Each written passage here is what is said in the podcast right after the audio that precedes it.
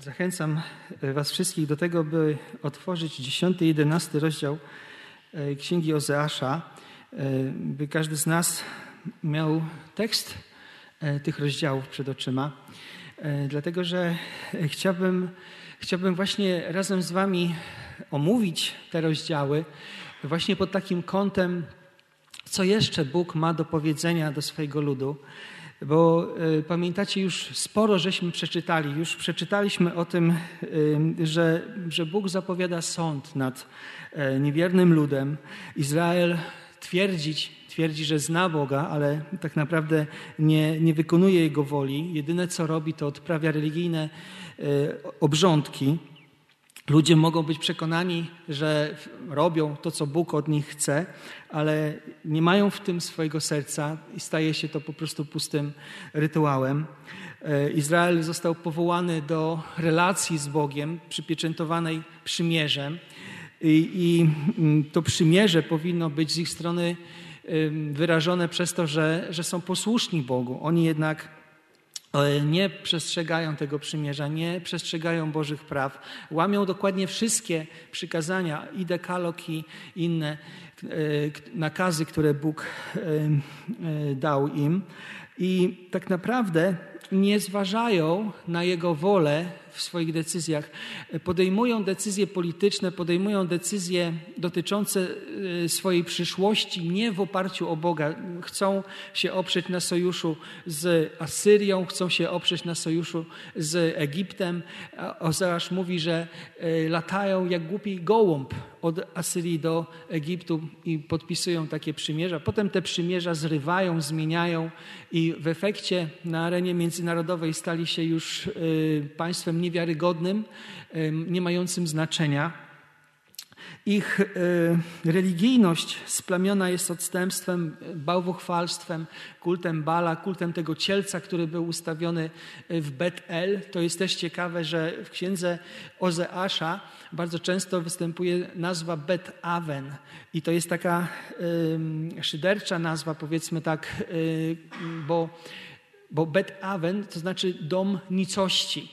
I, i i to jest jakby w kontraście do Bet-El, dom Boga. Dlatego, że y, Bet-El to było, pamiętacie, może Jakub spotkał się tam z Bogiem i ustawił taki kamień na pamiątkę, że to jest dom Boga. I potem tam powstała miejscowość i tak dalej. Ale później Jeroboam I ustawił w tym, w tym miejscu takiego cielca złotego i powiedział: To jest wasz Bóg Izraelu. I ten cielec e, przez kilkaset lat tam, tam był. I, i tutaj Ozeasz nazywa to, to miejsce, które wcześniej było nazywane Bet-El, domem Boga, teraz nazywa się Bet-Aven, domem nicości. W tym wszystkim stracili z oczu Boga, nie, stracili z oczu Jego, Jego wolę, e, nie słuchają wezwań, które Bóg kieruje do, do nich poprzez proroków, właśnie między innymi przez Ozeasza. E, nie są i w związku z tym w rezultacie nie są zdolni do tego, by dalej pozostać w tym kraju, w kraju, który e, też Ozeasz nazywa w jednym miejscu domem Jahwe. I zostaną usunięci z tego kraju. To jest też coś, co Ozeasz zapowiada. E, I już nie będzie obchodzenia takich pustych religijnych świąt, nie będzie składania ofiar i te straty, które doznają, e, są częścią dyscypliny, są częścią takiej Bożej dyscypliny, która, e, która ma ich przywieźć do opamiętania. Y, ta dyscyplina nie jest pomyślana w celu ich zniszczenia, ale w celu właśnie tego, żeby ich skłonić do powrotu. Y, y, ósmy, dziewiąty rozdział zapowiadają sąd, natomiast te, które są przed nami rozdziały, oprócz tego, że zapowiadają sąd, zapowiadają tę przyszłość powiedzmy bliższą, to również zapowiadają przyszłość dalszą. I ta dalsza przyszłość jest taka, że, że Bóg sprawi ich odnowę, że Bóg ich na nowo uczyni narodem, mimo tego, że w tej bliższej przyszłości e, będą musieli wycierpieć i to bardzo surowo e, wycierpieć konsekwencje swoich, swojego odstępstwa, swojego odejścia od Boga i niewrażliwości na, na, na wezwania Boże do, do powrotu. I to co, to, co już wiemy, to to, że takie taka postawa, jaka, jaką oni wtedy mieli, również nam zagraża jako chrześcijanom. Również nam zagraża pusta religijność, puste, puste obrządki. E, również nam zagraża to, że zajmiemy się swoimi rzeczami, swoimi obowiązkami, swoimi sprawami i nie będziemy mieli dla Boga czasu, nie będziemy mieli jakby głowy na to, żeby, żeby myśleć o Bożych sprawach i o Bożej woli w tym wszystkim. I w miarę naszego życia jeżeli nie jesteśmy e, dostatecznie ostrożni, będziemy pokładać swoją ufność po prostu, czy to w pieniądzach, czy to w znajomościach e, ludzi, czy, czy w jakichś innych układach, których, w których jesteśmy. Zapominając, że tak naprawdę we wszystkim źródłem naszego błogosławieństwa jest jedynie Bóg. Także to, co było doświadczeniem Izraelitów, może być również naszym doświadczeniem, czego nie chcemy tak naprawdę. Czego nie chcemy, chcemy bardziej słuchać Boga, chcemy, chcemy słyszeć Jego głos i wykonywać Jego wolę, żeby nie musieć doświadczać takiego karcenia, nie musieć doświadczać tego, e, tego bólu i cierpienia, które, które zapowiedziany został narodowi izraelskiemu i który tak naprawdę oni też wycierpieli możemy właściwie zareagować na Boże Słowo. Nie musimy, tak jak oni, być niewrażliwi na Słowo, ale możemy posłuchać Słowa. Nie musimy doświadczać cierpienia. E, I jest tutaj też e, bardzo taka mocno obecna myśl w księdze Ozeasza, że mimo tego, że, że Izraelici y, bardzo mocno odeszli od Boga, bardzo daleko w stronę bałwochwalstwa, w stronę takiego zapomnienia o Bożych drogach, to ciągle gdzieś tam jest, jest ta myśl, że Bóg na nich czeka, że Bóg czeka, aż wrócą, że Bóg czeka, aż usłyszą Jego głos i, i powrócą i powrócą i, i, i gdzieś tam daje im taką drogę do, te, do tego powrotu. Natomiast oni z tego nie korzystają. Także przechodzimy teraz do 10 i 11 rozdziału i patrzymy na ten rozdział nie tylko, na te, na te rozdziały nie tylko jako na taki jakby kolejny ciąg, czy może ciąg dalszy takiego takich argumentów czy zarzutów, jakie są formułowane wobec Izraela, ale również na, na szczególnie jedenasty rozdział, na, jako na taki przykład tego, jak Bóg patrzy na ten swój naród, który, który, y, który ukochał, a który się wobec niego zbuntował. I y, bardzo poruszające, kiedy, kiedy tak się nad tym zastanowić, kiedy, kiedy człowiek sobie zda sprawę, jak to może wyglądać z Bożej, z Bożej perspektywy. E, bo Bóg ten naród ukochał, ale on nie chce go słuchać, i teraz Bóg musi go zdyscyplinować i wie, że ten naród będzie cierpiał, ale okazuje się, że nie ma innego wyboru, nie ma innej drogi na to, by, by ten zatwardziały upór w jakiś sposób usunąć. I teraz zauważcie, patrzymy na dziesiąty rozdział, E, I on mówi tutaj, Izrael to płodna, rozpoczyna się od tego, takiego słowa. Izrael to płodna winorośl, owo, owoc przynosi stosowny. Im więcej tego owocu, tym więcej stawiali ołtarzy. Im lepiej powiodło się ziemi, tym piękniej zdobili święte słupy. Zobaczcie, że, że jaka jest zależność, że zamiast sytuacji, kiedy wiedzą czy rozumieją, że doświadczają łaski, błogosławieństwa, zaopatrzenia dzięki Bogu, żeby mieć więcej wdzięczności, żeby mieć więcej posłuszeństwa, żeby mieć więcej wrażliwości na Boże Słowo, to oni odwrotnie.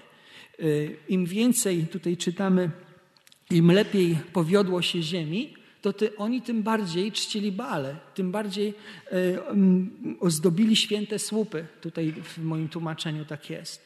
Czyli tym bardziej oddalali się od Boga, zamiast, zamiast do Niego przychodzić i z, taki, z taką wdzięcznością Mu służyć, to, to oni bardziej byli y, no, bezbożni i bałwochwalczy w tym wszystkim. Prawdopodobnie między innymi dlatego, że, że, że to powodzenie przypisywali Balowi, że to, że służą balowi jest e, efekt, i efekt tego jest taki, że mają, mają powodzenie. I, I to się Bogu nie podobało.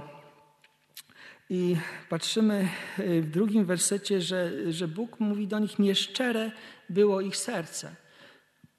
To jest takie bardzo do, do, do, nas też takie mm, docierające słowo, bo się okazuje, że, że i wtedy 2700 coś lat przed naszą erą, y, znaczy od nas powiedzmy 2000 ponad 700 lat temu. I, i dzisiaj również, e, również e, człowiek ma serce i teraz zależy co, co ma w tym sercu. Co każdy z nas ma w tym sercu, jakie są w nich motywy, jakie, y, co w nim siedzi po prostu, tak? I, I kwestia jest, że Bóg to widzi. A poza tym tak naprawdę najczęściej to wychodzi, z czasem wychodzi, albo w okolicznościach wychodzi, co człowiek ma w sercu i czy rzeczywiście w tym sercu jest takie pragnienie, by Bogu służyć, czy, czy bardziej może jest pragnienie tego, żeby mieć Boże błogosławieństwo, a robić to, co się chce w życiu robić bez takiego jakby konsekwencji takiego. I, y, i Bóg zapowiada, że y, te bogato ozdobione stele E, czy słupy, e, czy, czy, czy te bożki drewniane, złote, pozłacane, one zostaną zniszczone. Nadejdzie moment, kiedy to wszystko, co Izrael czci, zostanie zniszczone, nie pozostanie nic. Popatrzcie, tutaj mówi, on sam złamie kark ich ołtarzom. To, co oni czczą, zostanie zniszczone, nie będzie tego. I to oznacza, że cała ich pobożność po prostu jest pusta, jest próżna, jest, jest, jest nieważna. Mm, bo oni zaufali tym swoim bóstwom, a nie ufali Mu, a nie ufali Bogu Jahwe, który ich powołał. I zapowiedź jest taka, że złamie karki hołtarzom, rozbije święte słupy, cierń i oset porośnie ich hołtarze. To już później można przeczytać. Cielec, cielec z Bet Aven, o którym wcześniej mówiłem, to, to pogardliwe określenie Betel, zostanie zostanie zniszczony, pójdzie w niewolę do Asyrii. Tutaj w szóstym wersecie czytamy. I Egipt, e, Asyria, te międzynarodowe jakieś umowy, przymierza, traktaty, które oni starali się podpisywać, warownie, które starali się e, budować, czy też liczne wojska. Tutaj czytamy pod koniec dziesiątego rozdziału o tym, że pokładali swoją ufność w, w licznych rydwanach mnóstwie swego wojska w 13 wersecie, to wszystko nic nie pomoże, bo, bo oni odstąpili od Boga. Nie pokładali zaufania w Bogu. I Bóg to widzi y, i oni z kolei y, nie dali się y, zawrócić z takiego myślenia, z takiego postępowania i będą musieli sprostać takiej sytuacji, że e, czy, czy będą musieli jakby stanąć twarzą w twarz e, tym okolicznościom, które, które Ozeasz zapowiada, a to, będę, a to będzie bardzo, bardzo straszne, bo y, czytamy tak, tutaj siódmy, ósmy werset. Samaria legnie w gruzach, jej król będzie jak drzazga miotana na powierzchni wody, zniszczą wyżyny winy ten grzech Izraela, cierń i osyt porośnie ich ołtarze. I teraz zauważcie, powiedzą do gór, przykryjcie nas, a do pagórków padnijcie na nas. To będzie tego rodzaju doświadczenie, którego oni nie będą chcieli przechodzić to będzie tak bolesne, tak straszne, tak, tak okrutne, że, że oni będą wołać do gór, żeby padły na nich, żeby ich zakryły, żeby, żeby mogli oni uniknąć tego sądu, tego, co, co, co, co ich spotyka. I, I zauważcie, że patrząc na to, jak Izrael tutaj postępował, będąc coraz bardziej bogatym, zamiast i, i, być sercem bliżej Boga, byli dalej. Zobaczcie, jak to do nas może się e, odnosić. My też obrastamy w rzeczy, my obrastamy w coraz lepsze samochody, w coraz lepsze ubrania, w coraz bardziej zaawansowane gadżety elektroniczne i, i, i razem z tym obrastaniem może być tak, że, że, że mamy coraz mniej czasu dla Boga, coraz mniej czasu na służbę, coraz mniej pieniędzy mamy na to, żeby, żeby, e, żeby darować Bogu. I na Jego słowo. Na, po prostu to, to jest coś takiego, że e, jeżeli, jeżeli e, e, człowiek nie ma takiej, takiej bojaźni w sercu, to pójdzie tą samą drogą, którą, którą poszli Izraelici. Mają coraz więcej, a jednocześnie mają coraz mniej czasu dla Boga, coraz mniej jakby ich serce jest szczere wobec Boga.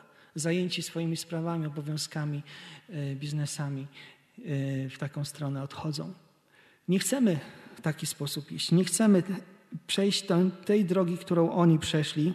Chcemy się od nich uczyć, żeby nie powielać ich błędów. I na pewno nie chcemy, e, bo może pamiętacie, czytając Ewangelię, e, czytając Nowy Testament, że te zawołanie przykryjcie nas, a do pagórków padnijcie na nas e, jest obecne w Ewangelii, jest obecne też w objawieniu świętego Jana, że nadejdzie taki moment, że że ludzie będą zdesperowani. Ludzie będą uważać, że, że ich sytuacja jest tak tragiczna, tak dramatyczna, że, że, że nie chce im się już żyć. I, i zobaczcie, że to jest, to jest no, no można znaleźć, i to wcale nie rzadko tego rodzaju sytuacje, że człowiek odchodzi od Boga, popada w jakiegoś rodzaju y, grzech, w jakiegoś rodzaju kłopoty związane z tym grzechem, a potem mówi: Nie chce mi się żyć. Moje życie straciło sens. Y, I wszystko traci sens. Sytuacja jest tragiczna, położenie jest takie, że on jest bezsilny, nie wie, jak się z tego wydostać i, i, i nie wie, co zrobić. Ale, ale, ten efekt i tego rodzaju doświadczenie jest wynikiem jego odejścia od Boga. Y, tak samo jak było tutaj w przypadku Izraelitów. Czytamy dalej w wersecie, wersetach od dziewiątego, no i dalej, że, y, że oni nie chcieli służyć Bogu, więc efekt jest taki, że pójdą do niewoli. Nie chcieli być sługami Boga, więc będą niewolnikami króla Asyrii. Już nie wrócą do Egiptu, ale będą gdzie indziej niewolnikami. I to jest tutaj zapowiedziane w tym fragmencie. Ale co jest, co jest też charakterystyczne, to ich obecne odstępstwo nie jest wcale niczym nowym. Jeżeli patrzymy tutaj na, na dziewiąty werset, od dni Gibei, tutaj czytamy, grzeszyłeś Izraelu. Od dni Gibei grzeszyłeś Izraelu. Ocenia się, że e, Księga Sędziów jest e, księgą dotyczącą okresu około jeden, e, no przełom, powiedzmy XI-XII wiek przed naszą erą, czyli lata 1100 tam 20, 30, 40, gdzieś mniej więcej w, w, tym, w tym okresie się mieści Księga Sędziów. I tam jest opisane, opisane, czyli to by było około 400 lat 400 y, lat dzieli Księgę Sędziów i ten czas Gibei od, od czasu Ozeasza. I tam było opisane takie wydarzenie, kiedy y, no, wstrząsające, może najbardziej wstrząsające ze wszystkich wydarzeń opisanych w Piśmie Świętym. Kiedy, kiedy tam w tej Gibei Gibeonici postąpili w taki no, bezbożny, okrutny sposób ja trochę jakoś tak się waham mówić, bo, bo, bo, bo, są tutaj może dzieci takie, które może nie powinny tego słuchać, ale, ale zachęcam was, by, byście zobaczyli w Księdze y, Sędziów 20 rozdział od 13 wersetu do 16 i, y, i to było potężne, potężne, potężne zło, które było wtedy obecne w Izraelu. I y, i tutaj Ozeasz przypomina, że od tego czasu cały czas oni, oni, oni są na tej ścieżce. To znaczy, może nie, nie, nie jest tak, że cały czas robią to samo, ale mają tego samego rodzaju jakby nastawienie w myślach i, i to się nie zmieniło.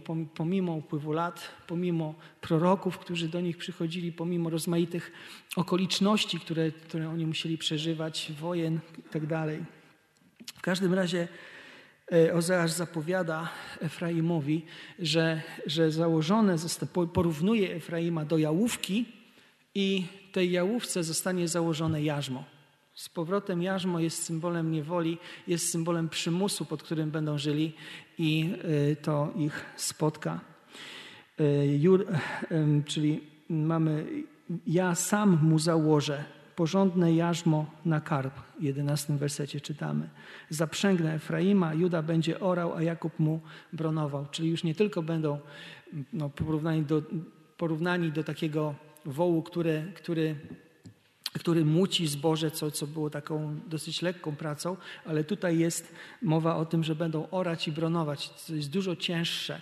Czyli to jarzmo, ta niewola, która ich czeka, będzie, będzie trudne, trudnym doświadczeniem. E, e, natomiast nie chcieli nie chcieli zrobić tego, y, nie chcieli posłuchać, bo ten dwunasty werset, on tutaj pokazuje, jeżeli popatrzycie, siejcie sobie sprawiedliwość, żnijcie owoc wierności, uprawiajcie sobie nowy ugór, bo czas szukać Pana, aż przyjdzie i zrosi was deszczem tego, co prawe, możemy uznać za, za Bożą wolę dla tego narodu co Bóg chciał, żeby oni robili, co Bóg chciał, żeby oni, e, e, żeby cały czas robili w przeszłości i teraz i, i potem jeszcze, nie? Żeby, żeby siali sprawiedliwość, tak? Czyli to jest znowu te takie mm, bardzo rolnicze porównania, ale generalnie chodzi o to, że, że, że Izrael e, w zamiarze Boga miał być błogosławionym narodem. Miał być zamożnym narodem, miał być, miał być silnym narodem i, i, miał, miał mieć to błogosławieństwo pod warunkiem, że będą go słuchać, bo pod warunkiem, że rzeczywiście będą wykonywać tę sprawiedliwość, ten cadyk, ta, ta sprawiedliwość i żnijcie owoc wierności. Tutaj mam przetłumaczone, w niektórych tłumaczeniach bardziej jest takiej wiernej miłości, to słowo haset jest użyte tutaj. Także y, taki był zamysł, żeby była sprawiedliwość, wierna miłość, żeby, żeby szukali Pana, żeby mogli się cieszyć Jego błogosławieństwem. No i oni tego nie zrobili, bo robili dokładnie odwrotnie. Zobaczcie, trzynasty werset. Tymczasem oraliście bezbożność, żeliście niegodziwość.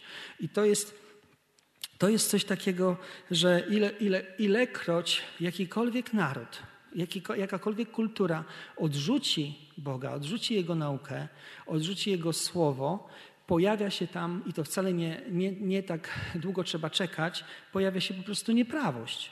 Pojawia się nieprawość, przemoc, pijaństwo, niemoralność seksualna, defraudacje finansowe. To wszystko jest obecne. Wystarczy posłuchać wiadomości, słuchajcie. Posłuchać wiadomości i, i widać, że, że w miejscach, gdzie ludzie odrzucają taką Bożą prawość, pojawiają się te rzeczy, pojawiają się, pojawia się wszelkiego rodzaju nieprawość. No i y, zapowiedziane jest na końcu tutaj y, 14-15 werset, takie straszne zniszczenie wojenne, które czeka Efraima. Okrutne zniszczenie, bo tutaj jest porównane do takiego wydarzenia, kiedy Szalman burzył Bet Arbel. E, bibliści nie, nie za bardzo wiedzą, bo, bo, nie ma źródeł historycznych, e, żeby, żeby można było się odnieść do tego wydarzenia, ale to co, to, co jest tutaj dalej napisane, gdy matki rozcinano na trupach ich dzieci, to, to jest taki obraz tej takiej słynnej, okru, e, takiego okrucieństwa, które, z którego słynęła armia asyryjska rozrywanie ludzi na strzępy i tak dalej. Nie, nie ma może powodu, żeby to opisywać tak drastycznie, ale, ale y, takie zniszczenie Ozeasz zapowiada e, Izraelitom. Tak uczynię wam Betel za wasze straszne zepsucie. Wraz z przyjściem poranka odejdzie król Izraela. I teraz y, Ozeasz, Ozeasz mówi o tej wojnie, mówi o tym zniszczeniu, ale e, w kontraście do tego e, właśnie teraz pojawia się ten jedenasty rozdział. Tak jakby taki moment, moment zatrzymania się w tym, w tym zwiastowaniu, moment takiego, takiego, roz, takiej, takiego rozważania, bo, e, bo wraca myśl, Y, Ozeasz mówi tutaj właśnie tak, jakby Pan Bóg mówił. Y, wraca myśl o tym, że Izrael był ukochanym synem Boga. Izrael był, tutaj czytamy, gdy Izrael był chłopcem, pokochałem go. To był, to był y, syn, który, którego Bóg pokochał. Cały naród jest określony mianem syna. I wezwałem mego syna z Egiptu. Oczywiście Mateusz odnosi to do Jezusa, e, kiedy mówi, że, że właśnie wypełniło się proroctwo, kiedy, kiedy Jezus powrócił do, e, do Judei, znaczy na, na te ziemi izraelskie z, z Egiptu.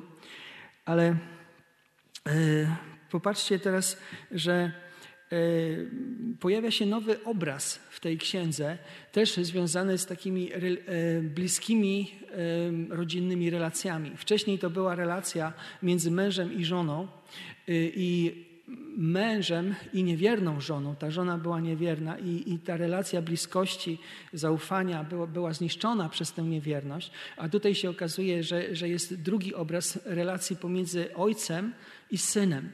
I teraz znowu mamy y, taką sytuację, że ta relacja jest zniszczona przez bunt syna, przez jego nieposłuszeństwo, przez jego taką krnąbrność i, i upór. I y, ten syn, którego, który został ukochany przez Boga, teraz się okazuje, że on, on jest zbuntowany.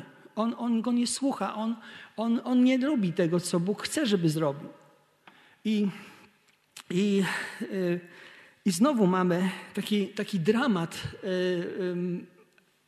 relacyjny, czy, czy, czy pomyślcie o tym, jak sami byście mieli tego rodzaju doświadczenie, y, które tutaj, o, o którym tutaj mówi właśnie Ozeasz, y, który nawiązuje do Boga, który pokochał syna, nie tylko go pokochał, ale no, wzywa go. Im bardziej go wzywa, to ten syn tym bardziej od niego odchodzi.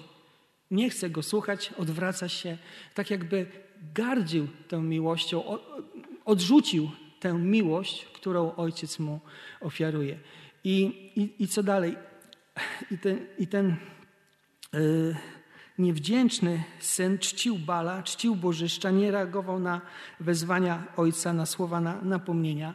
I trzeci werset jest yy, takim wersetem jakby takiej takiej, takiego bólu, powiedzmy, rodzicielskiego, jaki, jaki, jaki można odnaleźć w Bożym sercu. E, bólu rodzica, który, który zrobił wszystko, co najlepsze mógł dla swojego syna.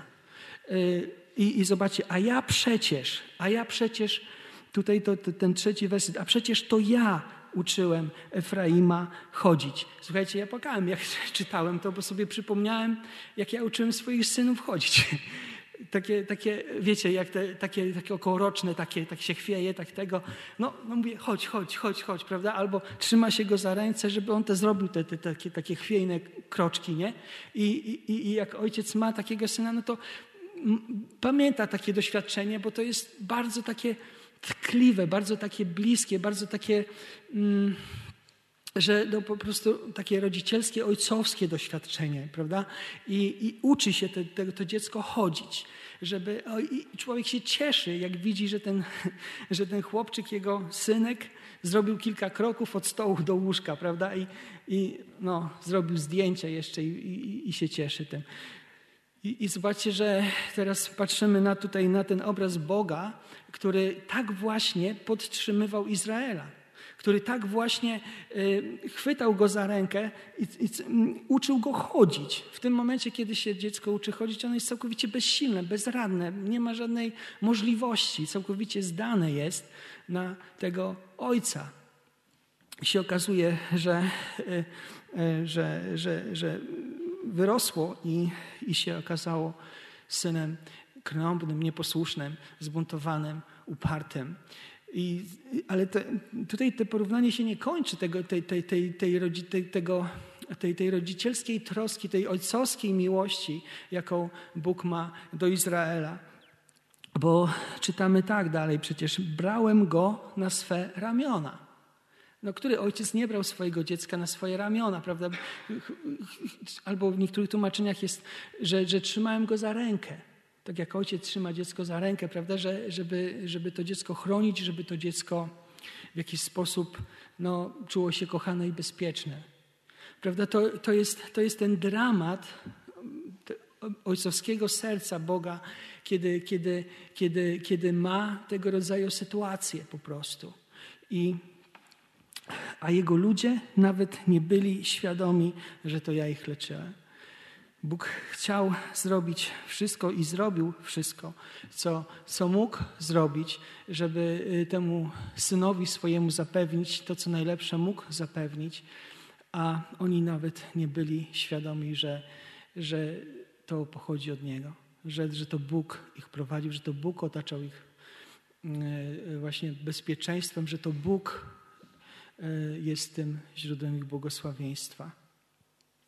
Tak wracając do takiego obrazu ojcostwa, to y, nie tylko uczymy dziecko chodzić, potem jak podrośnie uczymy dziecko jeździć na rowerku, potem może uczymy dziecko jeździć samochodem, ale zauważcie, że kiedy, kiedy, kiedy no nawet na te, te, te takie ludzkie doświadczenie, prawda, człowiek stara się dać to, co najlepsze, bo to jego dziecko. Yy, sorry. To, jego dziecko jest, jest jakimś takim, takim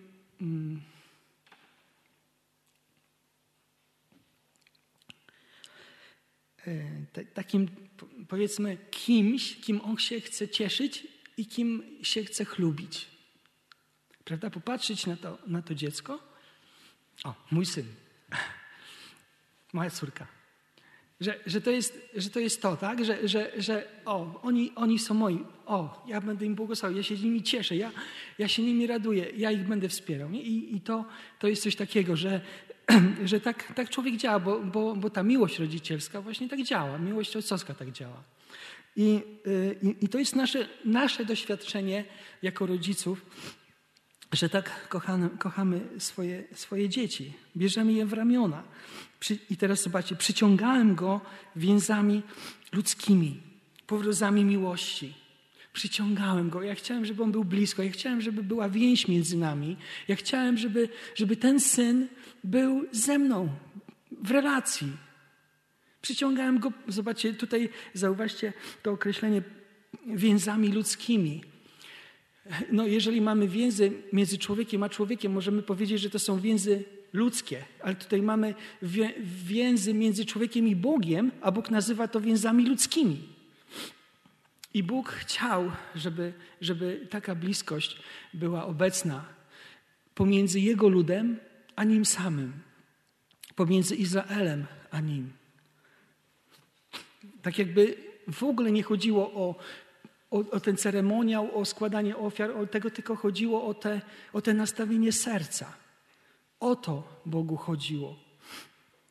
I powrozami miłości, te powrozy, więzy, liny czy sznury, y, jakkolwiek to tłumaczyć, to, to jest coś takiego, co, co miało łączyć Boga i, i człowieka, Boga i, i naród izraelski. Byłem dla Efraima jak ci, którzy podnoszą niemowlę do policzka. To jest naprawdę bardzo tkliwy, bardzo taki, taki obraz tej, tej ojcowskiej miłości, która mimo tego, że, że tyle ofiarowała, że, że w taki sposób postąpiła, spotkała się po prostu z odrzuceniem. Spotkała się z takim podeptaniem, z odtrąceniem, z, z buntem. I, e, I teraz jest, jest taki dramat. Co zrobić z tym synem, którego się kocha, a który tak postępuje? co zrobić z tą córką, tak, tak, prawda, że, że chcesz dać najlepiej, najlepsze, co, co możesz. I się okazuje, że dałeś, dałaś, a efekt jest taki, że, że serce rozrywa. I ten dramat tutaj właśnie w Bożym sercu jest taki obecny i, i, i jest pokazany nam, żebyśmy patrzyli, że, że, że tak Bóg to widzi, tak z jego perspektywy to wygląda. Ale i teraz, kiedy czytamy dalej wersety piąty, o, pochylałem się, aby go nakarmić. Tutaj jeszcze nie to, wszystko było obecne. I teraz, kiedy, kiedy piąty, szósty, one, one zapowiadają i niewolę, Asyria będzie mu królem i, i, i to zniszczenie, i miecz zawiruje w jego miastach. To, to, to jest przerażające, bo, bo, bo ten, ten, to, to napięcie pomiędzy właśnie miłością do tego dziecka, do tego zbuntowanego syna, e, tym, co on zrobił, tym jego buntem, który, który zasługuje na karę, który zasługuje na potępienie i na zniszczenie. I co zrobić w takim układzie? Co zrobić? E, kiedy mój lud, siódmy werset czytamy, uparty w odstępstwie ode mnie, zaparł się i uparcie tkwi w tym odstępstwie i nie, nie jest wrażliwy na wezwania, nie jest wrażliwy na zachęty, nie jest wrażliwy na okoliczności, uparty w odstępstwie. I ten syn nie chce słuchać, ta córka nie chce słuchać. Prawda? I to jest taki rodzicielski y, dramat, bo, bo y, człowiek nie chce, żeby spotkało tego dzieciaka, którego on kocha, to na co ten dzieciak tak naprawdę zasłużył. Zobaczcie, y, ósmy werset jest pokazany, jest no jakby takim obrazem tego, na co te, te, ten uparty syn zasłużył. Bo jak mam cię porzucić, Efraimie? Jak pozostawić w nieszczęściu Izraelu? Czy miałbym zostawić cię jak Admę, postąpić z tobą jak Seboim?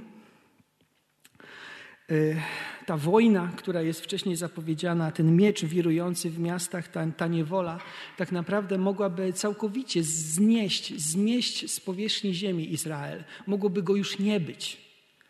Ale, ale Bóg do tego nie dopuścił.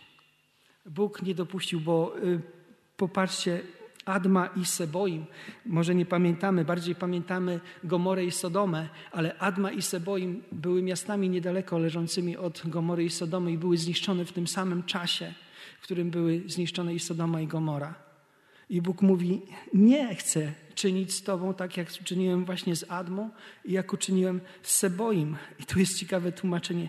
Gdzie indziej kieruje mnie serce, wezbrała we mnie litość. Ten ósmy werset mówi: Boże serce nie idzie w stronę takiego zniszczenia, zemsty, kary, ale idzie w stronę litości, w stronę ratunku dla tego odstępczego e, e, syna. I, i, i zapowiada, i zapowiada e, że inaczej postąpi. Nie spadnie na was żar mojego gniewu, nie wrócę, by znów zniszczyć Efraima. Gdyż ja jestem Bogiem, a nie człowiekiem świętym pośród was, nie przyjdę wywrzeć gniewu. Czyli ratunek dla Efraima e, leży w świętym charakterze Boga. Bóg jest święty i, i zobaczcie, on tutaj mówi, gdyż ja jestem Bogiem, a nie człowiekiem. Po ludzku patrząc, należy się kara taka i taka i, i za mniejsze rzeczy byśmy, byśmy ludzi, innych ludzi też potraktowali bardzo surowo. A tutaj Bóg mówi, ja nie jestem człowiekiem, ale jestem Bogiem. Jestem święty pośród was i nie zniszczę. Chociaż Efraim może zasłużył sobie na los Admy i Seboim, to ten los go nie spotka, bo Bóg jest święty, bo Bóg, dlatego że jest święty, tego nie zrobi. Nie zniszczy Efraima, ale zapowiada tę dalszą, odleglejszą przyszłość, która mówi: powrócą, powrócą, zaryczy jak lew, oni pójdą za Panem, gdy ryknie jak lew ten, ten dziesiąty werset, tak? I wtedy przybędą z drżeniem synowie od strony morza. Przybędą. I pamiętacie, jak, jak było, był upadek Samarii 700, mm, no tam 711 rok chyba. I także y, był uprowadzony lud później, y, ponad 100 lat później upadła Jerozolima, 586 rok przed naszą erą to później oni wrócili po tych 70 latach. Wrócili, wrócili. Później mamy ten obraz tego, no ten, ten jakby dalszy, jakby, bo proroctwa są takie, że trochę się wypełniają tak jakby kilkakrotnie. I teraz patrzymy też na to, że e, Izrael po dwóch tysiącach lat stał się na nowo krajem. I do tego kraju wracają Izraelici z różnych stron świata, z Europy, z, z, innych kontynentów wracają i się osiedlają na, na ziemiach Izraela. Pan, tutaj jest ten, ten, no to określenie, oni pójdą za Panem, gdy ryknie jak lew. Z jakiegoś powodu Żydzi chcą wrócić do swojego kraju, bo być może właśnie Pan zaryczał jak lew i oni chcą wrócić do siebie. Także mm, nawet jesteśmy teraz tego świadkami, że, że w naszych czasach ludzie wracają do, do, do Izraela. I to jest to serce Boga, które, które bije dla, dla swojego syna, że zamiast zniszczenia ma nadzieję. I zobaczcie tutaj mm, przylecą z drżeniem niczym ptak z Egiptu, niczym gołąb z Asyrii i sprawię, że na nowo zamieszkają w swoich domach. Oto słowo Pana. Na nowo zamieszkają w swoich domach. To jest przyszłość, którą Bóg ma dla swojego narodu. Oczywiście ci, co wrócą, to wrócą już inni ludzie. Już nie będą takimi bałwochwalcami, odstępcami. Już nie będą ludźmi, którzy y, będą tak zbuntowani, tak jak, jak ten narowista krowa, jak to wcześniej Ozeasz określa, albo jak taki uparty cielak, który, który nie chce posłuchać głosu Pana. I teraz kończąc już, dowiedzieliśmy się, jaki jest Bóg, jak kocha człowieka, jak, y, jak, jaki to jest dramat, jeżeli patrzymy na, to, na ten opis tutaj w 11 rozdziale w sercu Boga, kiedy, kiedy, kiedy człowiek się wo, wobec Niego buntuje, kiedy Go nie słucha, kiedy, kiedy odchodzi od Niego, kiedy się odwraca od Niego i polega na innych rzeczach, zamiast polegać na Nim, zamiast zwrócić się do Niego, zamiast z Niego uczynić swoją taką nadzieję, swoje, swoją taką podstawę y, bezpieczeństwa, kiedy taki człowiek właśnie nie ma szczerego serca wobec Boga. Nauczyliśmy się i o sobie bardziej, i o Bogu. Także niech te słowa będą dla nas, słuchajcie, zachętą do tego, by iść za Bogiem, by, by się nie poddawać, y, kiedy są jakieś trudności, by, by wytrwać, by, by rzeczywiście popatrzeć na to, że, że ta Boża miłość jest naprawdę silną miłością, o, ogromnie mocną miłością. Bóg nie chce mnie od siebie wypuścić, ale chce mnie przy sobie trzymać. Amen.